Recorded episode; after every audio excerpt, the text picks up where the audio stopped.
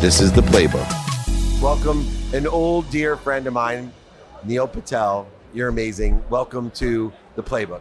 Uh, thanks for having me. So what really, and you're going to get this in about ten years. Uh, I know, I think you're around forty, if I'm not mistaken. Yeah. Yeah, there you go. And I've known you, believe it or not, for twenty years. You're going to start getting the fact that all the people that you help are elevated to a, an unbelievable amount of success, passion, purpose, and profitability. And you're going to be overwhelmed with emotions, as I am right now, because it's like having kids. You much rather, my son plays football, I'd much rather see my son score a touchdown than I ever wanted myself to score a touchdown. And you score so many touchdowns, I have to tell you that every positive story I hear, hear about you, every success award, New York Times bestseller, the expert of S E O, the entrepreneurial oracle, all the things I hear about you, Neil Patel, my heart just sings. One of the things that I'm interested in is how do we get more young people to think long about, it's not necessarily yeah. about my success today. No, and, and that's really tough because most of the young people that I meet, they want the results, they want the income, they want the growth today. And if not today, they'll wait a year, but they won't wait five years, ten years. Yeah. And it's funny, you know, like you said, I've been doing this for a long time, over twenty years now. We've known each other for a long time. I've been privileged to know you throughout my life. I'm really honored. You gave me a ton of great advice over the years and help, so really do appreciate it. And what I found is if you expect results really quickly, all you're going to end up doing is just failing because you're looking for shortcuts, so you're not focusing on the right things. And it's tough. And I found that because I've talked to so many young people, I've never been able to really convince most of them. Like they'll say yes, but their actions don't line up with it. And yeah. They don't match up. They don't really want to take the long route. But what I found is when a lot of these young people just go out there, they go try to do what they want to do and they try to accomplish their goals. Some of them hit some version of success really quickly, but it usually in most cases doesn't last because they're taking shortcuts. But after a few failures and after them seeing other people take the long approach, eventually they go down that path, but it takes their own trial and error before I see most of them willing to take that route. And being an S E O expert, the same applies to businesses. Yeah. And you know, I do things in the long run, coaching, advising, and building brands in podcast speaking, coaching as well. And I try to get the long message across. I, I try to, and they lie to me, as most companies will. Have you had any success in managing expectations from either things taking longer than even you anticipated, which yep. does happen, or I find the most frustrating one is when, you know, if you stay consistent, sooner or later you're going to hit something. I'm most afraid of my clients hitting something early because then they think every video that they post, every podcast episode that they have They're should all be, a, be like that. Yeah. Right. And look, you and I have pretty big followings. Not everything we do Hits. Hits, right. No matter even how hard we going, try, yeah. Even if we think it's going to. You can have Michael Jordan on. It doesn't mean it's going to hit, even though he's it's amazing. Crazy, right? Yeah. yeah. Can't figure that out. But so what what do you do in the, both of those situations with clients to help them, big clients that you deal with, you deal with the biggest brands in the world like me, to manage those expectations when the board is like a sixteen-year-old. They want it yesterday. So when it's taking longer than expected, which happens, as long as you're communicating on, communicating on a regular basis and explaining what things are happening, early indications that things are working, as long as you're being super transparent and not just telling them, hey, it's taking longer than expected, but here's what we're going to do. Here are the experiments we ran. Here's what's working. Here's what we're going to double down on. Usually people are okay with it. And you typically want to uh, underpromise and overdeliver. So if you think it's going to take a year, tell them maybe a year and a half. Smart. On the flip side, when things happen really early and they start getting great results, you celebrate them, but you also say, hey, don't expect this all the time. You know, we got some early wins or we went after the low-hanging fruit and we did really well, but it's going to be harder in the future because we've got a lot of these early wins done. And have you got to the level of success that you actually fire clients? Uh, yes. We're decent size now. We're still small for a marketing agency. We have, I think, somewhere around seven hundred fifty employees. Um, and it was funny. One, our U S team turn down this customer. And when you Google them, it says how they're in lawsuits or credit card processor, they don't pay their clients, et cetera. And uh, I saw something in which they hit up our U K office and try to work with them. And I told the leader, managing director of our U K office, I'm like, you want to work with them, you can work with them, but I wouldn't recommend it. Here's what they're doing to their customers. This isn't a good cultural fit for us yeah. to have those kind of companies that pay us. And I know a lot of people ask you for advice on S E O as far as what to look for, what not to look for. I don't think that's a good question. The question I wanted to ask about that, because everybody wants me to say, get the advice from, from Neil about what to do. I think what's more important is how you test. See, I don't care what you, yeah. you think about what's going to work or not work, because that's going to change. But I'm more interested in the process that you've created to get the clues, the patterns, and make your choices.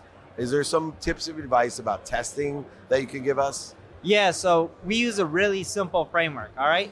So in your company, you have people in marketing, sales, uh, product, et cetera, different divisions. So every Monday, people within different uh, departments tell us one thing that they want to end up solving this week. And you usually put them in little teams, so teams of three. So I won't have three people in marketing on one team. I may have one person in marketing, one person in support, and one person in sales all on the same team.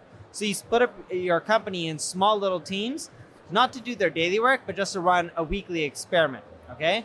Wow. And everyone in the company, it doesn't matter if you're in support. And all weekly experiments. Uh-huh. So on Monday, they all submit by the afternoon the one thing that they think that we should change that's really easy to change that can have an impact in the next week or two or three weeks at the latest. The experiment shouldn't run more than a month. If it runs more than a month, it's too big of an experiment. Right, for three people. Yep. And by uh, Monday night, we start looking at it. By Tuesday morning slash afternoon, we've analyzed it all because we started on Monday night. And by Tuesday afternoon, we selected what each team should do, or they select, because they all submit their own ideas. Yeah. By Wednesday, the experiment needs to be implemented. So you can use any tool, V W O, Optimize, you pick your poison, Google, uh, yeah. Google Optimize, at least Google Optimize. Um, and you end up running your test. And then from there, by Friday, you look to see the results. Sometimes you'll have results, sometimes it's too early. If you have results and they're great, fully implement it. If it's bad, what did you learn from it and why didn't it work? Not enough data, you wait another week or two for the experiment to end and then you analyze. But every week, every team should be running at least one experiment and it needs to go live. And to take a step back from there as well, that means that you get everybody together on Mondays. Yes. Which I think, you know, I'm a traditional business person, and I think that people stray away from the virtual aspect. You have hundreds of employees around the world.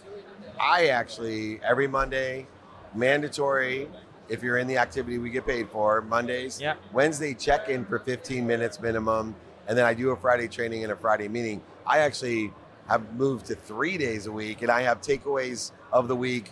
Uh, some weeks it's biggest lie that you told, you, these are on Monday, biggest lie it. that you told yourself, right? Because we only lie to ourselves. Yeah. We project them onto others, but we only lie to ourselves. Yeah. So um, is it important today, especially with the remote access and global uh, companies that we run, to get together at least a minimum of, of once a week?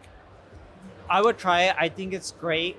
We don't always get together once a week as a whole company because it's just too many people. Yeah.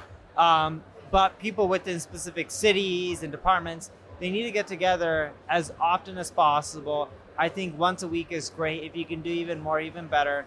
Um, and I understand some people are in roles where they don't really need to get together, but that's not a lot of the people in the workforce.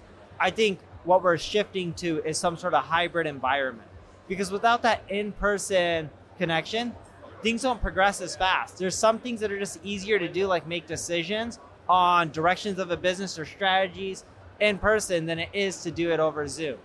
And to that same point, I was old school again about waking up early. And I'm sure you deal with a lot of people that are great night workers. Yeah. And so that's changed in my mind. I'm, I have a take vacation whenever you want, just let me know when you're unavailable. Yep. So that's one of them. But two is work whatever hours you want, but I expect you to perform.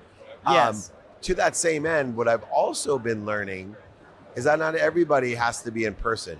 Like, no. I, cause I'm very social. I mean, you've known me for over twenty very years. Very social. You have an but, amazing network because of it as yeah, well. But not everybody likes to be around people. And no. it's so, you know, counterintuitive to me that I was like, no, we all got to get together in person, even if they're in the same city, right? Yeah. And what I've learned is, no, some people maybe once every you know, quarter yes. need to like see me. Yes. Do you feel that you, that we have that flexibility? And if so, beyond what time to wake up, beyond seeing people in person, is there anything else that you've learned? Because you have a much younger, uh, progressive uh, mind than mine. Have you, are there other things that you've learned over the last twenty years to say, shit, this is such an old school waste of time? Yeah, so we do the unlimited P T O like you do. Yeah. We let people work whatever hours and take as many vacations as they want, as long as they get their work done, we don't care. Yeah. The other thing that I found, a lot of older school companies are all about meetings. Meetings that have meetings. Yes. and, and, and then we started calculating how many hours people spend in meetings. And when we started looking at the wastage, I think we were wasting a little bit more than three million dollars a year on meetings that were unnecessary and just labor costs, right? Yeah. So what we started doing is cutting back meetings. It wasn't that we weren't trying to pay people. They're still getting paid the same because right. they're on salary. The difference is, is they're spending that three million dollars plus worth of hours on things that can impact the business or clients to help them grow. And that was a big one. Everyone's like meetings, meetings, meetings. And you look at a lot of these old traditional companies, like I was in J P Morgan's office in New York a few months ago, like everything's meetings, people going in. I'm like, most of these people aren't even needed here. You guys are just wasting a ton of money. Right, and they're watching TikTok during the meeting. Yes, it's like, go take those hours and put it towards your customers, and that'll make the business better than them just going and sitting in this meeting. Or let that person just take time off and go spend that time with their family. Or work out, or yeah, walk, or, or go outside, something. Go to lunch. Exactly. Or, I'm, I'm with you exactly. You're a New York Times bestselling author. You have a lot of great stories and a great lessons. Um, are you currently writing a new book? No, so I, I get hit up still to write new books. I bet. I, I've done the- I want to read it. yeah. Uh, so I, I don't want to write a new book because I don't have time. And same with like speaking. I stopped speaking for money. Yes. So I cut out all speaking engagements. Even if they offer money, I don't really care. I'm looking for the right gigs, the right audience, and I'm trying to cut back on down on travel. You're lucky because your children are grown up. And I have a studio in Vegas, yes. so you're easy to get. yes. And, and your kids are grown up so they can travel with you. My kids are still three and one. You gotta stay. So I try to stay at home more and spend more time with them than versus traveling as much. Yeah, people ask me because my speaking career took off thanks to people like you that allowed me to be more discoverable. Um, but the real reason it took off, I always say, is because I don't have to be home anymore, right? And a lot of the building of a brand has to be consistency. And yep. consistency is something that we talked about when you were just starting off. Jeff Fenster's another uh, of your friends who I've mentored to be probably one of the most consistent entrepreneurs that I know. And I always say the Meltzer brand, if, if we're looking, you know, at my stable of talent, then you're like a super Hall of Famer of it, is they have the stamp of consistency. If I'm going to message everyone, it's like every single day, you have to be, you know, on top of this, whether you're at home with your kids or whether you're yeah. at the beach.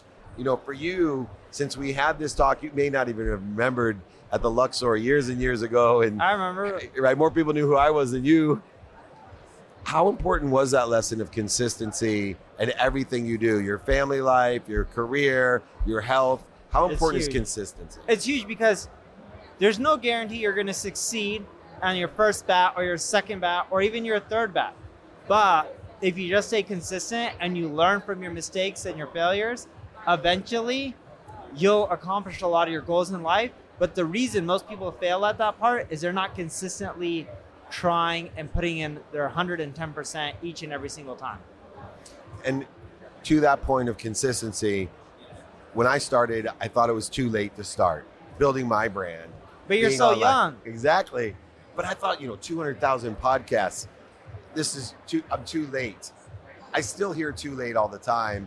Is it too late for people to start utilizing S E O? To- no, you you can start right now. You heck, you can be a six-year-old company or a six-year-old person, and you can just be starting right now, or you can be a brand new business. It's just like Instagram isn't too late. S E O isn't too late. TikTok isn't too late. Podcasts. Yeah, podcasts. None of these channels are. Are they more competitive than they were two, three, five years ago? Of course. But something's better than nothing. You can still get some traction. Maybe not as much as you would have five years ago, But if you plug away at it long enough, you can get the results. It just takes a little bit more time. And the other thing is, over time, new channels also pop up, and try to be an early adopter. Yeah, it's interesting because in my economic career, I wanted to be the one percent of the one percent, a billionaire, now a trillionaire.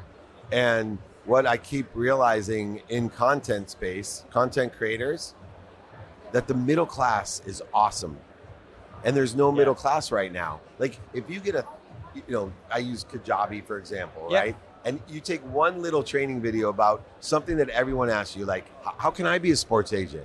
Yep. So I do one little training class on how to be a, a sports agent and get a thousand people to pay ninety-seven dollars, right? And you give these videos, you're talking about passive income for the rest of your life that just grows on itself. That's right. And if you use your S E O, it could really grow. Yeah, and then you can travel the world and go to Indonesia or Thailand Portugal. or Portugal and live off some beach or something like that and just... Why do people resist the middle class? Why, why do they all have to be Gary Vee? I don't know. And, and what's hilarious is it's like that with everything. In business, people want more money. In life, they want more followers. And a lot of people aren't satisfied with what they have, and they're striving for that zero point zero zero one percent. And the reality is, is... it's not possible for all of us to achieve it, right? Or else there wouldn't be that zero point zero one percent. Just like sports. Yeah. Right? You have to have a genetic and energetic inheritance. And yet, my most rewarding parts of activity in my life was playing Division three football, right? I was a middle-class college football player, in other words. And I still just loved it, and it provides me so much uh, to be in that middle class. Yeah, but here's the thing, right? It was hard for you to make the N F L unless you probably grew another got faster, or two. stronger, and exactly. taller, and more talented. Yes, yeah. But like some of sometimes we're born with certain cards that we're just dealt, and we just got to accept it and lean into it. And there's nothing wrong with being a Division three football player. But look at what you did with your life; yeah, it's well, amazing. And to, let's finish up on that because I believe that we all have superpowers. Yeah, we have to understand make. weaknesses, move them to another place, and they become strengths. Yep. Right? Some of my biggest weaknesses on the football field are great strengths in an airplane, right? Short legs, tall upper body, yep. great for flying. Yep. And I use that to my strength because I can get to more meetings and more you know, podcasts and more in speaking engagements. What's a superpower of yours that is either genetically or energetically inherited? You know, because you know yourself well enough, and I know you're humble, but yeah. everyone has superpowers. What's one of yours? I was always good with numbers, but that was since I was a little kid. Yeah. My parents didn't try to teach me anything related to numbers. My parents were, my sister is, most people in my family were. I think it's genetic, but who knows? Some people say you can learn it, and I believe you can learn it too, but numbers, math, science really came naturally to me, and it's helped me a lot in business, because a lot about businesses is money. It's all yeah. about the numbers, not just collecting it, but how do you make the right decision, save it, be frugal, right? And that's helped me a lot. And you are, and there's no better time to be frugal than now with the challenges. If you look in business, and I don't believe in recessions or shortages, voids or obstacles, it's just, it's harder to get money, it's harder to make money, it's harder to yeah. borrow money, it's harder to, to raise money. And so as far as knowing our numbers, we have to be very aware of not only the investments we're making, but the expenses we have. And I love the fact that you and I share an awareness at least on, hey, is that an expense that I need to have this year? And I love the fact that as successful you are financially, that you're still well aware, knowing that if I take care of my pennies, the dollars will k- take care of themselves. Yes. Amazing. The incredible Neil Patel, one of the honors of my entire life, one of the great joys of my life is to see Neil Patel's success. I try my best uh, to elevate others, to elevate myself. And I will tell you, that you and your success has elevated me beyond what I could have ever imagined. I sit like a proud father watching your successes, and I know you're just getting started. You got many more years of helping other people. Thank you for taking the time here in Portugal for joining me. The incredible Neil Patel, David Meltzer here with Entrepreneurs The Playbook.